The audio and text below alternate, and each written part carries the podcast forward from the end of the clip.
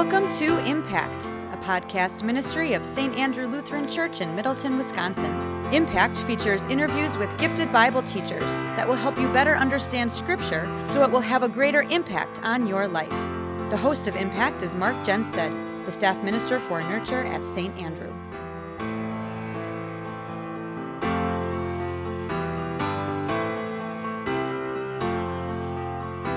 Man does not live on bread alone, but on every word that comes from the mouth of the Lord. Hi, everyone. Those words encourage us to feed on God's word. So let's do that. First, I'd like to welcome any first time listeners to Impact. Glad you are here today. I trust you will enjoy this podcast Bible study. And for those of you who are back again, it's great to have you listening. It's a privilege to share God's word with all of you. May the Lord grant all of you a greater understanding of His word. My guest today is Professor Sam Degner at Wisconsin Lutheran Seminary. We'll get to meet Sam here in a moment. Let's first begin with a prayer. Dear Lord, we ask that you would bless us through your word today, strengthen our faith, give us wisdom, joy, and peace, and keep us hungry for your word, the bread of life. Amen. So, folks, we're in Acts chapter 4 today, so I encourage you to take time to read that entire chapter. That's the plan to get through this entire chapter, Acts chapter 4, today. Uh, Wisconsin Lutheran Seminary. My guest, as I said, is Professor Sam Degner, a first time guest. Welcome to Impact. Thanks for having me. It's great to have you here today. It's a beautiful day today, folks. It's late July on a Friday morning. I drove over from Madison today and it is just absolutely gorgeous out. And actually, Sam, I have my golf clubs in the back seat of my car, so I thought about saying, "Sam, I'm not feeling it today. I I I, I can't do this. I'm not feeling well." And then I was going to play hooky and go find a golf course in Mequon. well, uh, I I wouldn't join you on the golf course. Oh, you're anymore. not a golfer. Uh, I was. You were okay. Yeah. You and I played baseball together back at MLC we back did. in the day, and uh, you and I are fans of the Minnesota Twins. Can we admit that on this? yeah. Yeah, they're hanging on to first place as we speak today, but I don't know when this is going to be released. So by the time this is released, they might be out of the race. People might chuckle. Yeah. Yeah, right. By that time. So how long have you been here at the seminary, Sam? Just finished five years. Okay. And what do you teach? I teach evangelism and New Testament classes. Okay. And your family? I have a wife, Mandy, and three kids, Evelyn, Anna, and William. And they they keep you busy? They keep me busy. Uh, they're uh, uh, they're a blessing to have, and they they love life here on this campus. Yeah, very good. So it's summertime as we're recording. I, I think I mentioned that late July. So it's a little bit less hectic for a seminary professor in the in the summer. Not that you have the summer off. I, I get that. I was a teacher for 20 years. Sure. Uh, family vacation. Did you didn't, take one? Didn't take summer? one this summer. We're looking forward to one maybe in the winter.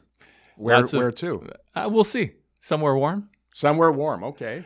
Lots of summer things though with the kids: baseball and softball and swimming, a little camping. Very good. Yeah. Do you have a camper? Or are you tent campers? We have a pop-up camper that needs to be repaired. Yeah, so do we. Acts chapter four. Yeah, let's do Uh, it. Have you have you done a lot of work with the book of Acts?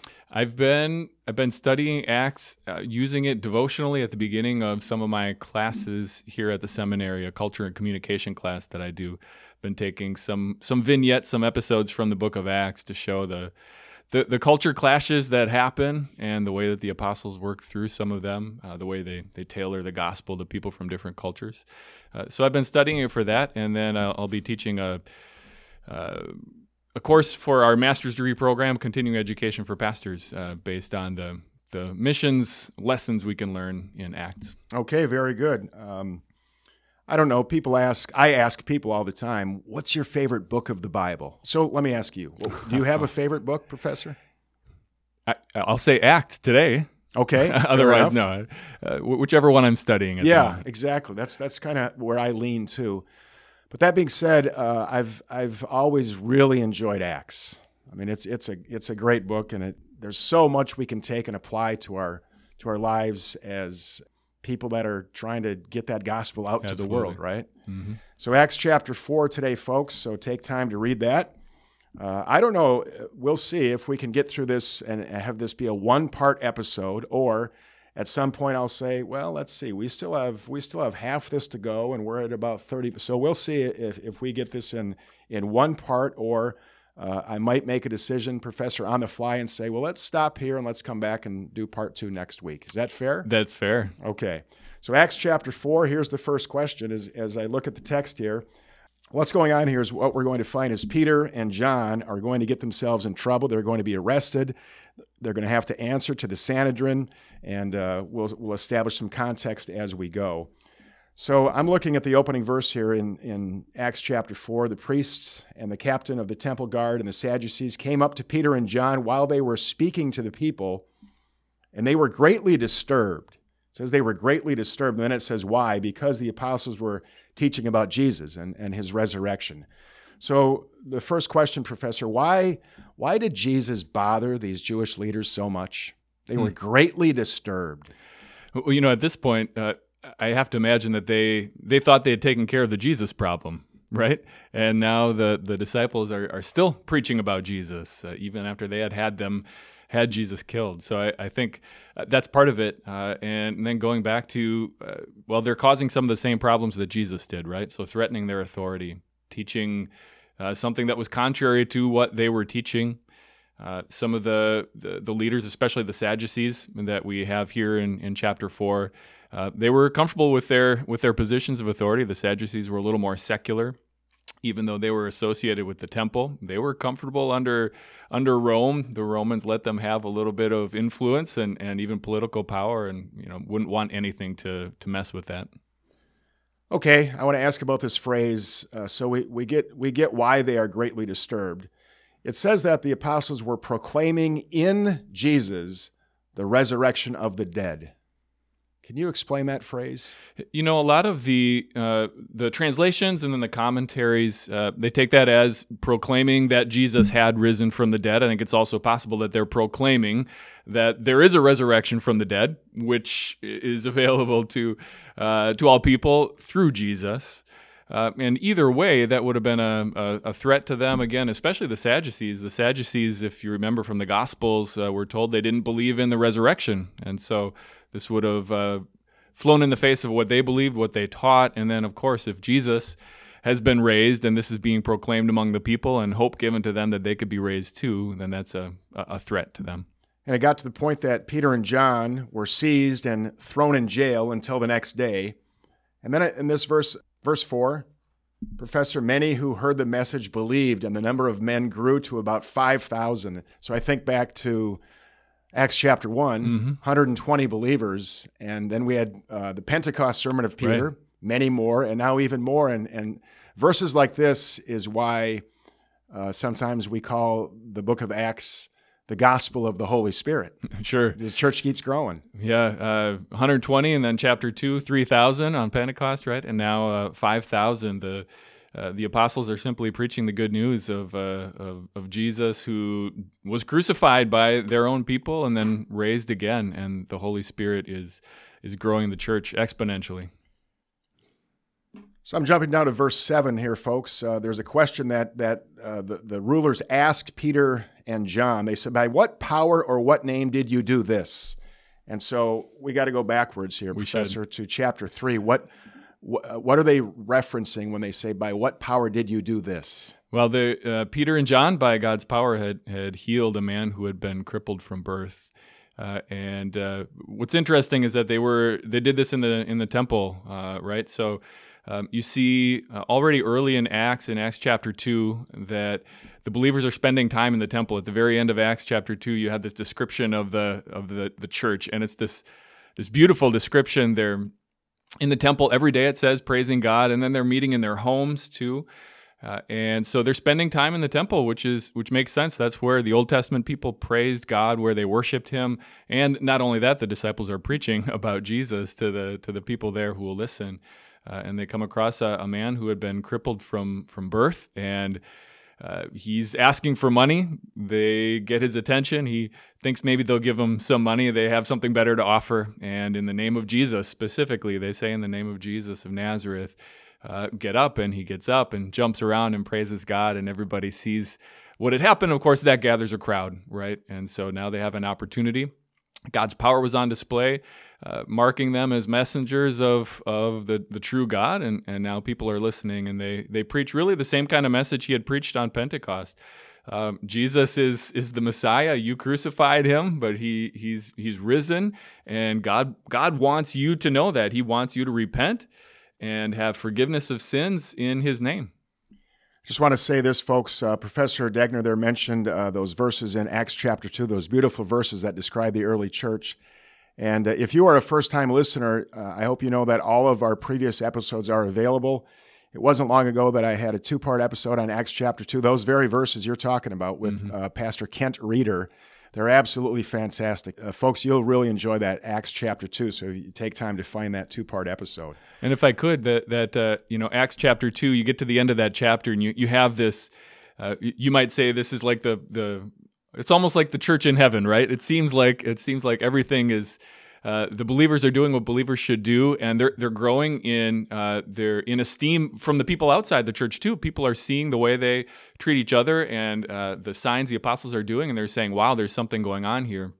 It just doesn't take long for conflict to arise, right? And so yeah, here, right. here in chapter three, uh, there with the miracle and then the preaching, uh, now you have now you have conflict, and and one of the interesting things in the book of Acts, if you uh, read especially through the first maybe eight chapters, you see that Luke, as he's writing Acts, he he alternates uh, between the temple and and home settings, and so uh, in Acts chapter two, you have both as this. Both are mentioned in a in a positive way. The believers are at the temple and they're in the home. Now you start to see some conflict happening around the scene of the temple. It's not the believers' fault, uh, but it's the people who are in charge of the temple, and they're they're threatened. And so here uh, you have the the Sadducees and the priests uh, who have a problem with what the disciples are doing. This this kind of theme goes all the way through uh, to the end of Acts when Paul is in the temple and ends up being uh, a mob forms and he's he's taken away for his own safety. So you have this. Uh, the the the the tone or the mood turns a little bit here uh, in the book of Acts, uh, so that the persecution of believers is really a part of the story. Then from from here on out. So back to the text. So again, the question in verse 7 from the Sanhedrin to Peter and John By what power or name did you do this? And then Luke tells us that Peter, before he gives his answer, Luke tells us that he was filled with the Holy Spirit. Why is Luke uh, sure to mention that Peter is filled with the Holy Spirit here? Well, I love that detail, and I'm glad you you asked about that. Uh, you know, first of all, it makes me think of the the Old Testament refrain. Whenever uh, often when God called someone to do something special, right? When a king was anointed, uh, for example, it would say the, the Spirit of the Lord came on him. Uh, does that mean that he didn't have the Holy Spirit before? No, right? He was a believer. But uh, the Spirit of the Lord was giving a special dispensation of power, of, of boldness, of uh, some kind of ability for that person to do what they were called to do. And I, I think you have something similar here. In fact, uh, this is really a fulfillment of what Jesus promised, right? And Jesus had told his disciples, you know, in the future, they're going to call you before councils and synagogues and rulers. And don't be afraid because my Holy Spirit will give you the words to say. Uh, so, really, I see this as a fulfillment of Jesus' promise uh, and a special measure of the Spirit given to Peter to not to back down, but to boldly profess in the face of this persecution. A couple of things. Uh, this is the same Holy Spirit that was given to Jesus to help him in his ministry. Yeah, you know, interesting that that phrase "full of the Holy Spirit" was used in Luke four. So right after Jesus' baptism, uh, he anointed by the Spirit, right, and then it says Jesus, full of the Spirit, went out into the desert to be tempted. Uh, so yeah, same same phrase used there.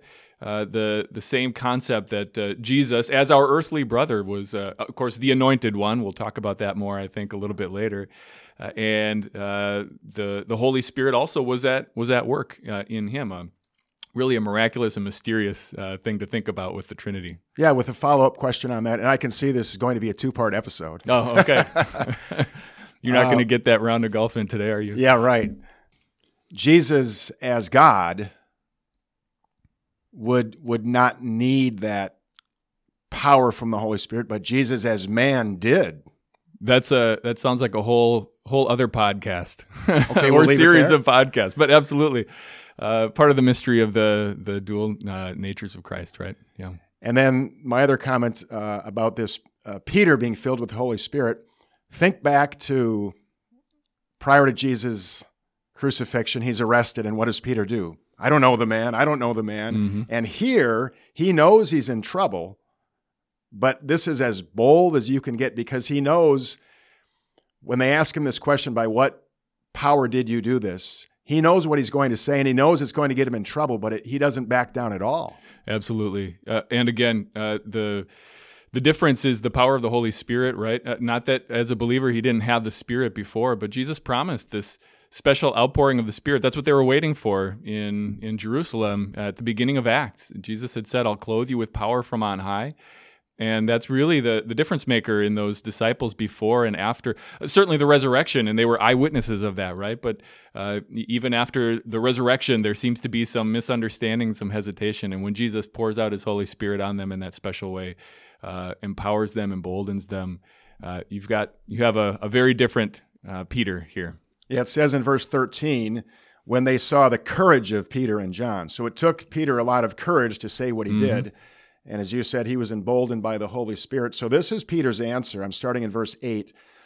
Uh, rulers and elders of the people, if we are being called to account today for an act of kindness shown to a cripple and asked how he was healed, then know this, you and all the people of Israel, it is by the name of Jesus Christ of Nazareth, whom you crucified, hmm. but whom God raised from the dead, that this man stands before you healed.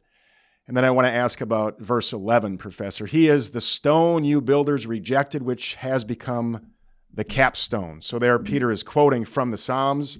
He knew his Bible very well, right? Mm-hmm. Psalm 118. Can you help us understand this analogy of the capstone or the cornerstone being compared to Jesus? Sure. It, you know, it depends on. Um, hard to know if the capstone or cornerstone is exactly what's in, intended here. Either way, the the point will be the same. So the capstone will be that the the top stone in an arch, right in a stone arch, it's the one that holds the whole thing together.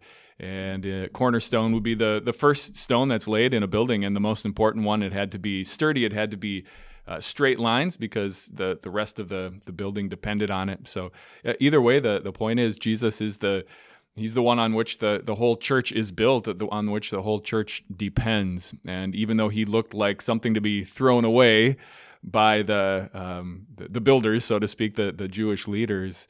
Uh, he was revealed uh, by his resurrection to be the the cornerstone of the church. Okay, and then verse twelve, I think, is a real key verse that uh, gets a lot of play when we talk about justification. Mm-hmm. That comes through Jesus and Jesus alone. I think of John 14, I am the way, the truth, and the life. No one comes to the Father except through me. This has a similar message in that salvation comes from only Jesus. I'll read verse 12. Salvation is, found, these are words of Peter. Mm-hmm. Salvation is found in no one else, for there is no other name under heaven given to men by which we must be saved. How about that verse?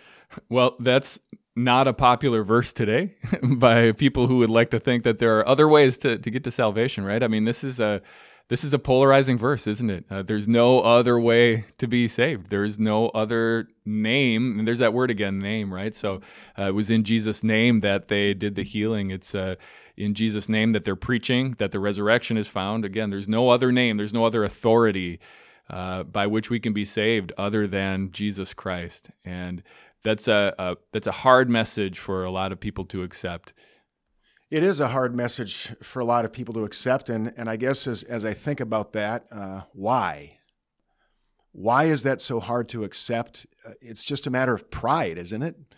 I, I suppose, or it goes against the you know the our our current uh, way of thinking in the world, which is that uh, everybody can choose their own truth, everybody has their own narrative, and to be to be exclusive, right? To say that no, there is only one way, there's only one true salvation, one true God, um, just flies in the face of that. But um, as you you think about this, yeah, I'm sure you've heard this said, right? Christianity is um, it is very exclusive in that sense, um, and yet it's also utterly inclusive because all people are invited to believe in this name. Uh, in fact, Peter himself had said that in in chapter two, right uh, uh, on Pentecost. Uh, uh, everyone who calls on the name of the Lord will be saved. So uh, it's an invitation that goes out to all people Jews, Gentiles, men and women, rich and poor, people from all those nations gathered there on the day of Pentecost. So um, exclusive, yes, but what, what true thing isn't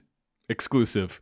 Uh, and yet inclusive, uh, uh, absolutely, uh, in the sense that all people are invited to enjoy the salvation that Jesus has won for them. Back to the text in verse 13, Luke, the writer of Acts, continues the narrative. He says, When they, that's the Sanhedrin, uh, the leaders, when they saw the courage of Peter and John and realized that they were unschooled, ordinary men, fishermen, right? They were astonished and they took note that these men had been with Jesus but since they could see the man who had been healed standing there with them, there was nothing they could say. What's Luke telling us here? Uh, well, they, they couldn't deny the miracle, right? They, there's this this man there who uh, had been crippled from birth, and everybody knew that, and now everybody sees him jumping around. They they couldn't deny it.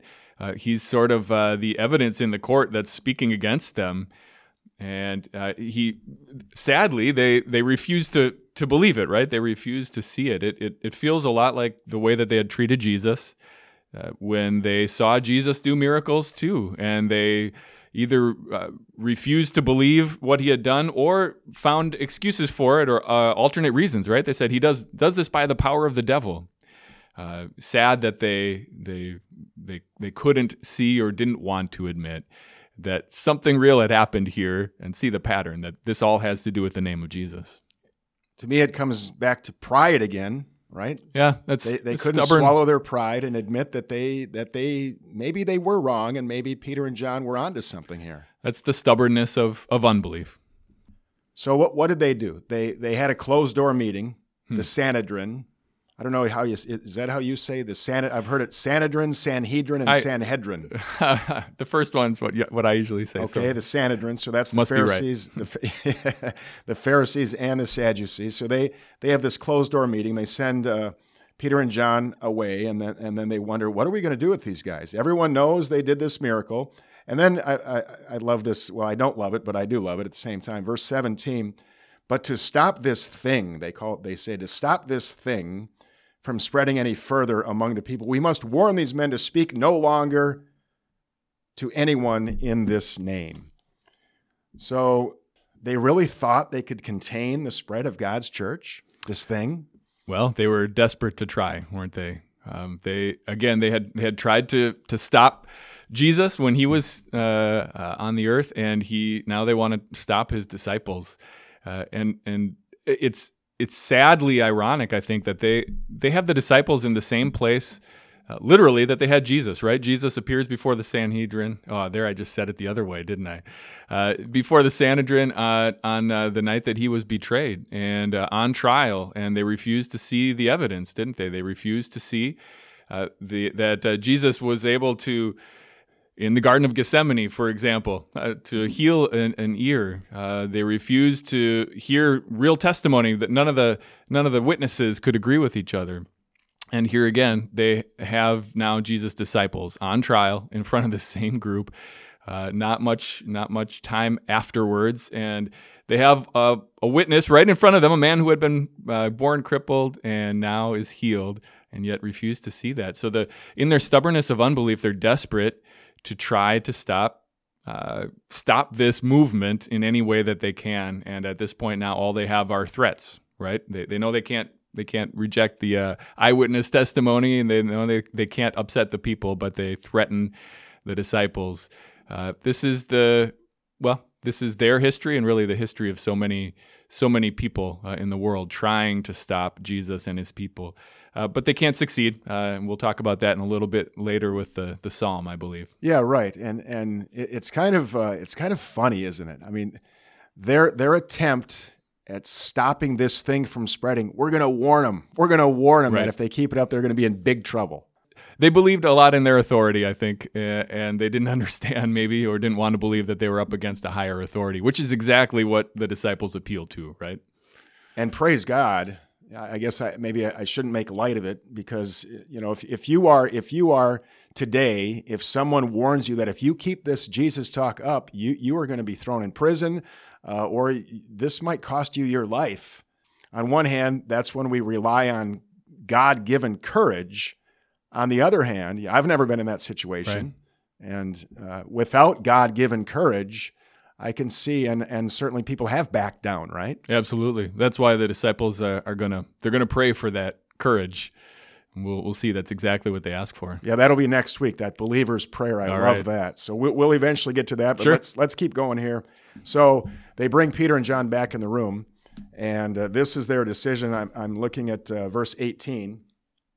Then they called them in again and commanded them not to speak or teach at all in the name of Jesus. But Peter and John replied, Here's two great verses to uh, sit with a little bit. Judge for yourselves whether it is right in God's sight to obey you rather than God.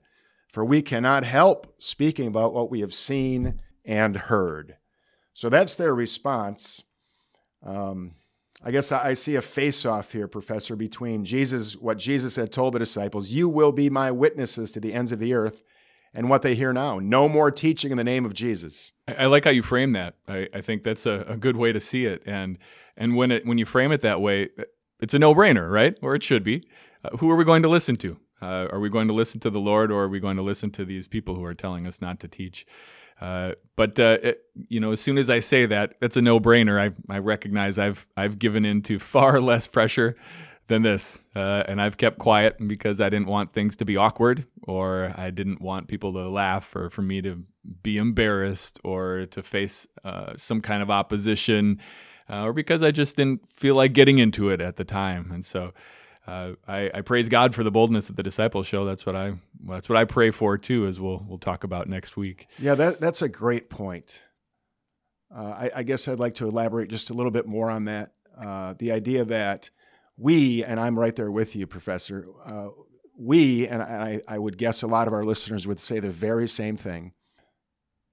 We back down and avoid talking about Jesus, talking about matters of faith for far less threats, don't we? Absolutely. Yeah, we, we don't have um, the government telling us at this moment if you keep preaching this, you'll be in jail. Uh, the it, it's not a, a, as easy an environment as it has been in the past, maybe to to preach and to share God's word in our country. But uh, for for most of us, we we, we have we have the freedom. We have the freedom to be able to speak it, uh, and yet there are social pressures, there are internal hangups, there are all kinds of things that that keep us from from wanting to upset the apple cart, from from wanting to uh, cause any kind of friction with the people around us yeah, I'm I'm I'm guilty. So give us give us an answer here, uh, Professor Pastor Degner, um, for our listeners, for for me. What's what's your best advice, encouragement that you can give us w- when we are in those situations where we where we are quick to back down because we're we're afraid to say something. How do we how do we how do we prevent that? I guess is my question. Great, great question. You know, I, I think it's it's good to remember that uh, these disciples were, were sinners like us. So where did they get their power, right? Where did they get their boldness? And and again, they're going to pray for just that, and we ought to do the same. Uh, but uh, it, it's it's sort of a law and gospel answer. You know, it's good for me to remember that when when I have opportunities to to speak the truth, and I just plain back down.